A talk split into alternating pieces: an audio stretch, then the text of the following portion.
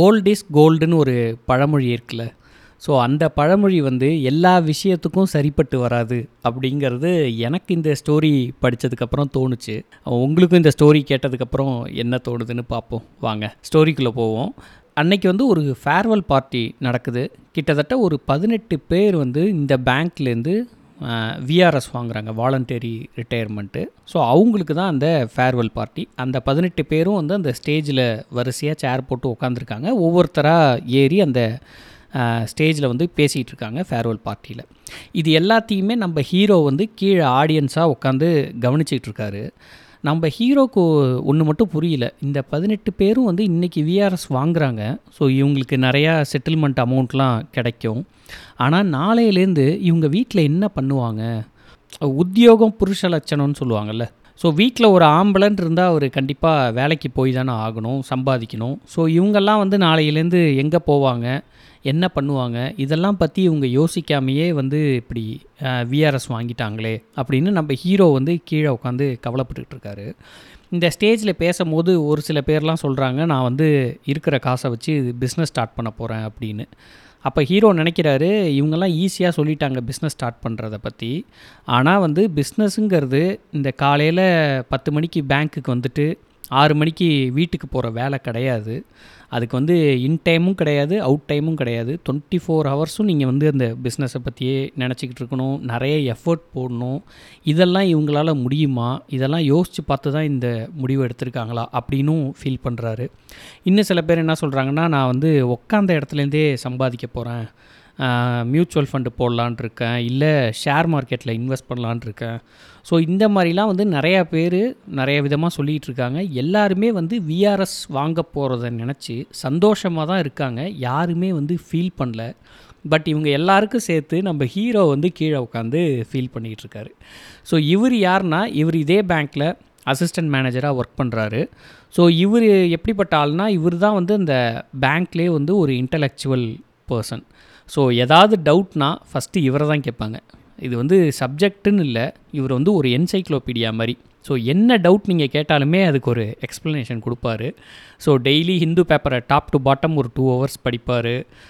எப்போயுமே English book தான் படிப்பார். நல்ல படித்தவர் உள்ளே வரும்போதே வந்து கிளர்க்காக வந்து அப்புறம் மேனேஜர்லாம் ஆகலை. வரும்போதே அசிஸ்டன்ட் மேனேஜராக தான் உள்ளே வந்தார் ஆஃபீஸர் கேட்டகரியில் தான். ஸோ நீங்கள் ஏதாவது டவுட் கேட்டாலும் ஒரு வார்த்தை இல்லை ஒரு ரெண்டு சென்டென்ஸ் இதுக்குள்ளேயே வந்து உங்களுக்கு புரிகிற மாதிரி ஆன்சர் சொல்லிடுவார். அதை ஒரு சின்ன குழந்தை கேட்டால் கூட அந்த குழந்தைக்கு புரிகிற மாதிரி அந்த கான்செப்டை எக்ஸ்பிளைன் பண்ணக்கூடிய ஒரு வெரி ஸ்மார்ட் பர்சன் ஸோ இவருக்குமே இந்த விஆர்எஸ் நீங்கள் எடுத்துக்கிறீங்களா அப்படிங்கிற ஆப்ஷன் வந்து வந்தது. ஆனால் இவர் வந்து அதை வந்து வேண்டாம் அப்படின்னு சொல்லிட்டாரு. ஏன்னா ஏற்கனவே இவங்க அப்பா வந்து ரிட்டையர் ஆகி வீட்டில் உட்காந்துருக்காரு இப்போ இவரும் விஆர்எஸ் வாங்கிட்டார்னா இவருக்கு என்ன தோணுதுன்னா நம்மளும் அப்பா மாதிரி ஹால்லையே அப்பா பக்கத்தில் ஒரு சேரை போட்டு நம்மளும் அப்பா பக்கத்துலேயே உட்காந்துக்க வேண்டியதான் நம்ம விஆர்எஸ் வாங்கிட்டு என்ன பண்ணுறது அப்படின்னு தோணுது. இன்னொரு பக்கம் வந்து இவங்க ஒய்ஃப் வந்து ஒர்க் பண்ணுறாங்க ஸோ நம்ம விஆர்எஸ் வாங்கிட்டா இவங்க ஒய்ஃபை வந்து காலையில் கொண்டு போய் ஆஃபீஸில் ட்ராப் பண்ணுறதும் திருப்பி ஈவினிங் பிக்கப் பண்ணுறதும் இதுவே தான் நமக்கு ஒரு வேலையாக இருக்கும். அப்புறம் இவருக்கு ஒரு பொண்ணு இருக்குது அந்த பொண்ணு அப்புறம் வந்து பிற்காலத்தில் சொல்லலாம். எனக்கு நினைவு தெரிஞ்ச நாள்லேருந்து எங்கள் அப்பா வந்து வேலைக்கே போனதில்லை வீட்டில் தான் சும்மா இருந்தார் அப்படின்னு கூட அந்த பொண்ணு சொல்ல வாய்ப்பு இருக்குது இதெல்லாம் இவர் மைண்டுக்குள்ளே ஓடி இவர் வந்து விஆர்எஸ் வேண்டாம் அப்படின்னு அந்த ஆப்ஷனை வந்து ரிஜெக்ட் பண்ணிட்டார். ஸோ இப்படியே போயிட்டுருக்கும் போது அதே ஃபங்க்ஷனில் இந்த பேங்க்கோட ஒரு சீனியர் மேனேஜர் அவர் தான் ஹெட்டுன்னு வச்சுக்கோங்களேன். ஸோ அவர் ஸ்டேஜ் ஏறி பேசுகிறாரு ஸோ என்ன சொல்கிறாருன்னா இன்றைக்கி வந்து நம்ம பேங்க்ஸ் எல்லாம் வந்து கம்ப்யூட்டரைஸ்டாக மாறிட்டுருக்கு. ஸோ இந்த கட்டத்தில் வந்து பழைய ஆட்கள் எல்லாரும் அதாவது இந்த கம்ப்யூட்டர் தெரியாத ஆட்கள் ரொம்ப சீனியராக இருக்கிறவங்கெல்லாம் கண்டிப்பாக வந்து விஆர்எஸ் வாங்கிட்டு போகிறது வந்து ஒரு நல்ல விஷயம். பேங்க்குக்கும் சரி அந்த ஆட்களுக்கும் சரி. ஸோ ஏன்னா வந்து காலத்துக்கு ஏற்ற மாதிரி நம்ம வந்து மாறணும். ஸோ இனிமேல் வந்து மறுபடியும் லெட்ஜரில் உட்காந்து கணக்கு எழுதிட்டு இருக்க போகிறதுல எல்லாமே கம்ப்யூட்டரில் தான் ஒர்க் பண்ண போகிறோம் ஸோ அந்த டெக்னாலஜி தெரியாதவங்க பேங்க்கை விட்டு போகிறது தான் நல்லது. இது வந்து வரவேற்கத்தக்கக்கூடிய விஷயம். இப்படிலாம் வந்து அந்த சீனியர் மேனேஜர் வந்து ஸ்டேஜில் பேசுகிறாரு இதை கேட்க கேட்க கீழே உட்காந்துருக்க நம்ம ஹீரோவுக்கு வந்து பயங்கர கடுப்பாகுது. ஸோ அவர் பேசி முடிச்சுட்டு போனோன்னே இவர் ஸ்டேஜ் ஏறி பேசுகிறாரு பேசும்போது என்ன சொல்கிறாருன்னா ஒரு டெக்னாலஜி மாறுது புது டெக்னாலஜி வருதுன்னா பழைய பீப்புளை வந்து அந்த டெக்னாலஜிக்கு நம்ம ட்ரெயின் பண்ணணுமே ஒழிய அவங்கள வந்து வேலையை விட்டு அனுப்பக்கூடாது. இது வந்து ஒரு நல்ல தீர்வு கிடையாது. ஸோ எல்லாரையும் கம்ப்யூட்டருக்கு அகைன்ஸ்டாக ட்ரெயின் பண்ணணுமே ஒழிய கம்ப்யூட்டர் தான் எல்லாம் பண்ண போகுது அப்படின்னு சொல்லிட்டு சீனியர்ஸை ஃபுல்லாக ஒதுக்கிட்டு புது பீப்புளை உள்ளே கொண்டு வர்றது வரவேற்கத்தக்க விஷயம் இல்லை அப்படின்னு இவர் அதை அப்போஸ் பண்ணி அதே ஸ்டேஜில் பேசுகிறாரு ஸோ கீழே உட்காந்துருக்க எல்லாருக்கும் ஒரு மிக்சட் ரியாக்ஷன் தான் இருக்குது ஒரு பக்கம் அந்த சீனியர் மேனேஜர் சொன்னதும் கரெக்டு அப்படிங்கிற மாதிரி தோணுது சில பேருக்கு. சில பேருக்கு வந்து இவர் சொல்கிறதும் கரெக்டுங்கிற மாதிரி தோணுது. இது எல்லாத்தையுமே வந்து அந்த சீனியர் மேனேஜர் வந்து கவனிச்சிக்கிட்டே இருக்கார். இது நடந்து ஒரு மூணு நாளைக்கு அப்புறம் வந்து அந்த சீனியர் மேனேஜர் வந்து நம்ம ஹீரோ வந்து அவர் ரூம்க்கு கூப்பிட்றாரு. கூப்பிட்டு ஒரு லிஸ்ட்டை கையில் கொடுத்து இந்த லிஸ்ட்டில் உள்ள ஆளுங்கள்லாம் வந்து நம்ம பேங்க்கில் கடன் வாங்கினவங்க ஸோ இவங்க யாரும் வந்து வட்டியும் கட்டலை அசலும் திருப்பி கட்டலை. நீங்கள் என்ன பண்ணுங்கள் இவங்க வீட்டுக்கு நேரில் போய் இவங்க வாங்கின கடன் என்னாச்சு அப்படின்னு கேட்டு முடிஞ்ச அளவுக்கு பணத்தை வந்து வசூல் பண்ண பாருங்கள் ஃபோன்லலாம் கேட்காதீங்க ஸ்ட்ரைட்டாக அவங்க அட்ரஸ்க்கே போயிடுங்க அப்படின்னு சொல்கிறாரு சொல்லிவிட்டு அப்புறம் இன்னொன்று சொல்கிறாரு உங்கள் செக்ஷனில் வந்து பெருசாக வேலை இல்லை. ஸோ அந்த செக்ஷனையும் வந்து உங்கள் சீட்டுக்கு பக்கத்தில் உள்ளவரே பார்த்துக்கிறேன்னு சொல்லிட்டாரு. ஸோ நீங்கள் இந்த வேலையாவது பாருங்கள் அப்படிங்கிற மாதிரி சொல்லி அந்த லிஸ்ட்டை கையில் கொடுக்குறாரு. இவருக்கு ஒன்றே தெரியுது ஓகே நம்ம வந்து அந்த ஸ்டேஜில் பேசினதை தான் மனசில் வச்சுட்டு இவர் செய்கிறாரு போல். சரி வேறு வழி இல்லை நம்ம விஆர்எஸும் வாங்கலை. ஸோ நம்ம வந்து இதெல்லாம் சகிச்சுக்கிட்டு தான் ஆகணும் அப்படிங்கிற ஒரு மைண்ட் செட்டோட அந்த பேப்பரை வாங்கிட்டு ஒரு ஆட்டோ பிடிச்சி அந்த லிஸ்ட்டில் உள்ள ஃபஸ்ட்டு பர்சன் அட்ரஸ்க்கு போகிறாரு போய் ஆட்டோ விட்டு இறங்குறாரு. ஒரு ஓடு போட்ட வீடு. அது வெளில வந்து போர்டு பார்த்திங்கன்னா பாண்டியன் அச்சகம் அப்படின்னு போட்டிருக்கு. அந்த போர்டே பார்த்திங்கன்னா ரொம்ப பழசாக அப்படியே பெயிண்டெல்லாம் போய் இந்த பாண்டியன் அச்சகம் அப்படிங்கிறதே வந்து ரொம்ப மைல்டாக தான் தெரியுது. அந்த போர்டே வந்து ரொம்ப மோசமான நிலமையில் இருக்குது வீடுமே பார்த்திங்கன்னா அங்கங்கே ஓடெல்லாம் ஓட்ட விழுந்து ரொம்ப பழைய வீடாக இருக்குது இது வீடா இல்லை பிரிண்டிங் ப்ரெஸ்ஸா அப்படிலாம் நம்ம கெஸ் பண்ணவே முடியல. உடனே ஒரு கதவை திறந்துட்டு பாண்டியன் அப்படின்னு கூப்பிட்டுட்டு உள்ளே போகிறாரு உள்ளேருந்து ஒரு ஒரு நடுத்தர வயசு உள்ளவர் ஒரு முப்பத்தஞ்சு டு நாற்பது வயசு உள்ளவர் வந்து வெளில வராரு. வந்து யாருன்னு கேட்கவும் இவர் இந்தமாரி பேங்க்லேருந்து வந்திருக்கேன் நீங்கள் லோன் திருப்பி கட்டலையில அதை பற்றி கேட்க தான் வந்திருக்கேன் அப்படின்னு சொல்லவும் அவர் எந்த வித ரியாக்ஷனுமே அவர் ஃபேஸில் கொடுக்காம வாங்க அப்படின்னு கூப்பிட்டு இவரை கூப்பிட்டு உள்ளே போகிறாரு உள்ளே போனால் அந்த ப்ரெஸ்ஸில் வந்து இது வந்து என்ன மாதிரியான ப்ரெஸ்ஸுனால் இப்போ இருக்கிற மாதிரி மாடர்ன் பிரிண்டர் ப்ரெஸ்லாம் கிடையாது. ஸோ இது வந்து ரொம்ப பழைய காலத்தில் என்ன பண்ணுவாங்கன்னா அந்த ஒவ்வொரு தமிழ் எழுத்தும் வந்து ஒரு ஈஎம் சொல்லுவாங்க. கிட்டத்தட்ட பித்தளை மாதிரி இருக்கும். ஸோ அதில் வந்து ஒவ்வொரு தமிழ் எழுத்தும் தனித்தனியாக இருக்கும். ஸோ அது எல்லாத்தையும் ஒரு அச்சில் கோத்து உங்களுக்கு என்ன வேணுமோ அந்த அச்சு மூலமாக பிரிண்ட் எடுப்பாங்க.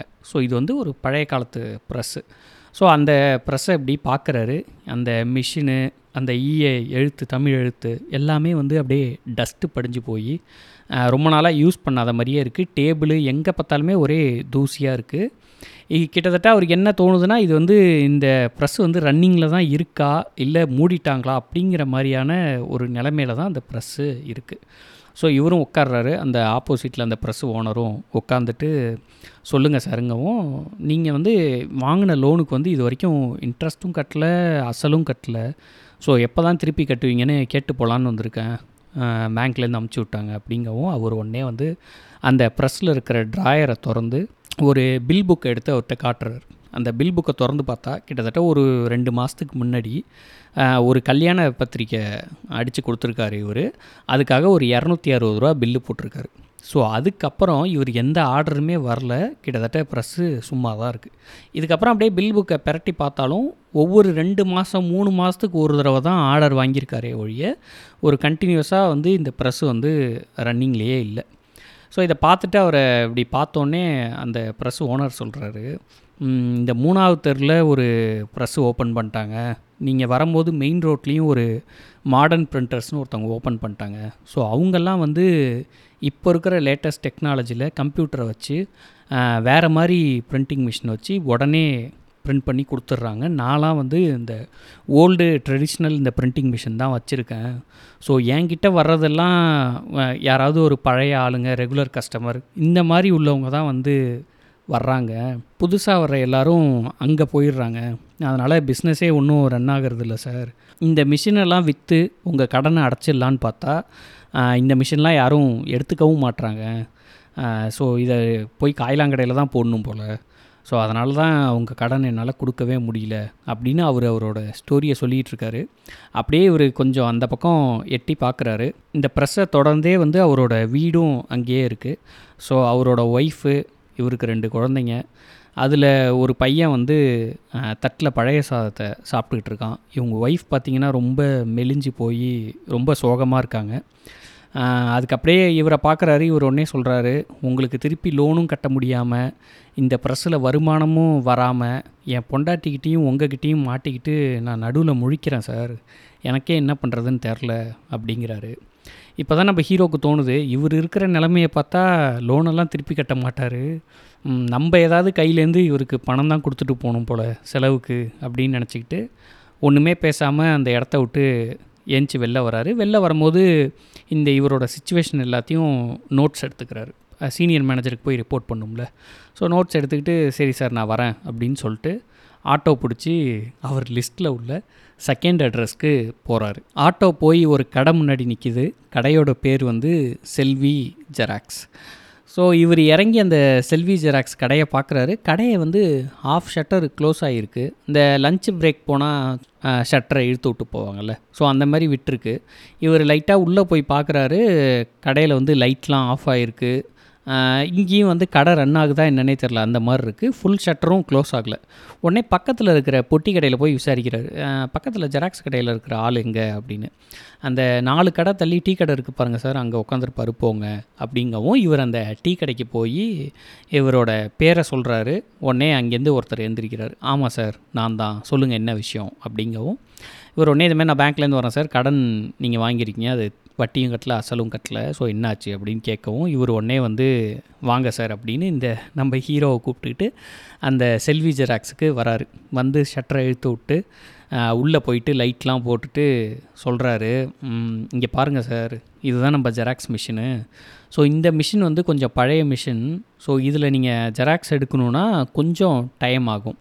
அதுவும் இல்லாமல் இப்போ வந்திருக்கிற புது ஜெராக்ஸ் மிஷினை விட இது வந்து மூணு மடங்கு கரண்ட் வந்து அதிகமாக இழுக்குது. ஸோ அதனால் நான் வந்து ஒரு ஜெராக்ஸுக்கு இவ்வளோன்னு சொல்லி நான் ஒரு சார்ஜ் பண்ணுறேன் ஸோ என்னை விட கம்மியாக புது மிஷினை வச்சு இந்தே பஜாரில் ஒரு பத்து கடை தள்ளி ஒரு கடை இருக்குது இன்னும் கொஞ்சம் தூரத்தில் ஒரு கடை இருக்குது ஸோ இவங்கெல்லாம் வந்து ஐம்பது பைசா முப்பத்தஞ்சு பைசாக்கெலாம் ஜெராக்ஸ் எடுத்து கொடுக்குறாங்க. அதுவும் என்ன மாதிரி ட்ரெடிஷ்னல் மிஷின் வச்சிடலாமா? அவங்களாம் நியூ மிஷின் வச்சுருக்கிறதுனால உடனே உடனே ஜெராக்ஸ் எடுத்து கொடுக்குறாங்க. ஸோ அதுவும் இல்லாமல் கம்ப்யூட்டர் வச்சு உங்களுக்கு வந்து என்ன டெக்ஸ்ட்டு வேணுமோ அதை எடிட் பண்ணி அந்த டெக்ஸ்ட்டோட ஃபாண்ட்டை கம்மி பண்ணி இந்த மாதிரிலாம் வந்து மாடிஃபை பண்ணியும் ஜெராக்ஸ் எடுத்து கொடுக்குறாங்க. ஸோ நீங்களே சொல்லுங்கள் இப்போ வர நியூ கஸ்டமர்லாம் ஏன் கடைக்கு வருவாங்களா? அவங்க கடைக்கு போவாங்களா? அப்படின்னு இவரை கேட்குறாரு இவரும் உடனே வேறு பதில் சொல்ல முடியாமல் ஆமாம் சார் அந்த கடைக்கு தான் போவாங்க. ஸோ அப்புறம் எப்படி சார் நான் வந்து உங்களுக்கு கடன் அடைக்கிறது?